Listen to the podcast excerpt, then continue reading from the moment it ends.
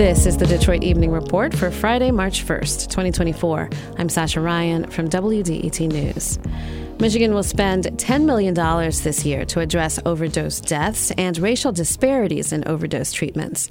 The money comes from the state's portion of national opioid settlement money from pharmaceutical distributors and opioid manufacturer Johnson & Johnson. Michigan is expected to receive $800 million over 18 years from that settlement.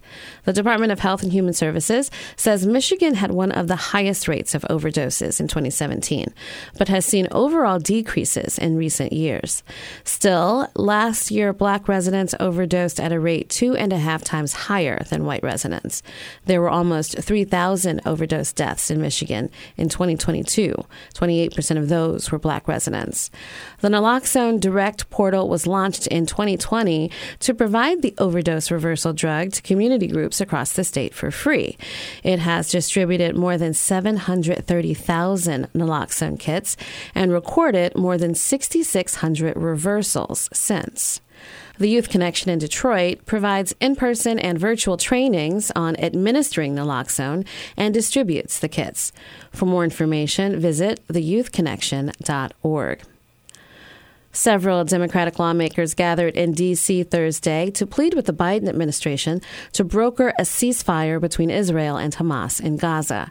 Just two days before, more than a thousand Michigan voters marked uncommitted on their Democratic presidential primary ballots as activists called for a protest against Biden's response to the conflict.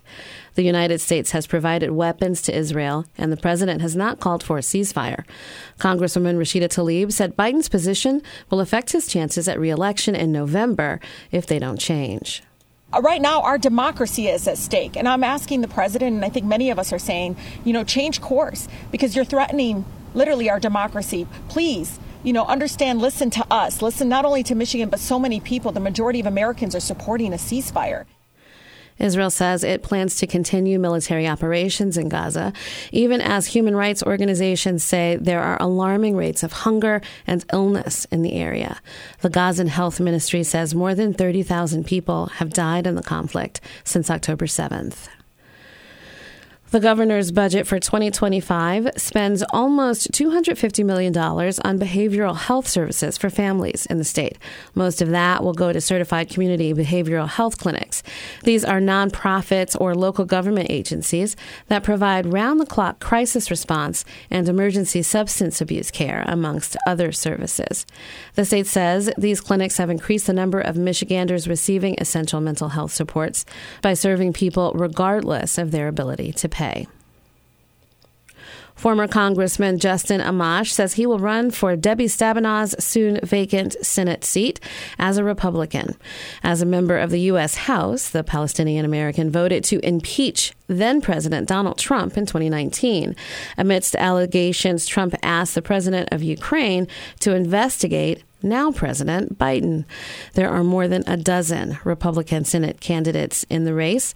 The official list of Democratic Party candidates is down to three.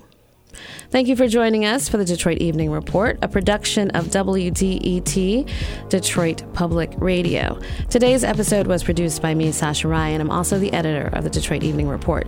Mixing and mastering by Nate Bender, featuring reporting from the WDET Newsroom and the Michigan Public Radio Network.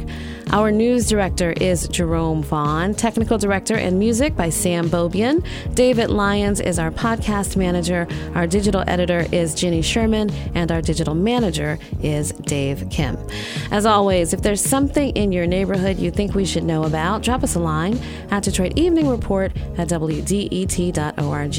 I'm Sascha Raiyn, WDET News.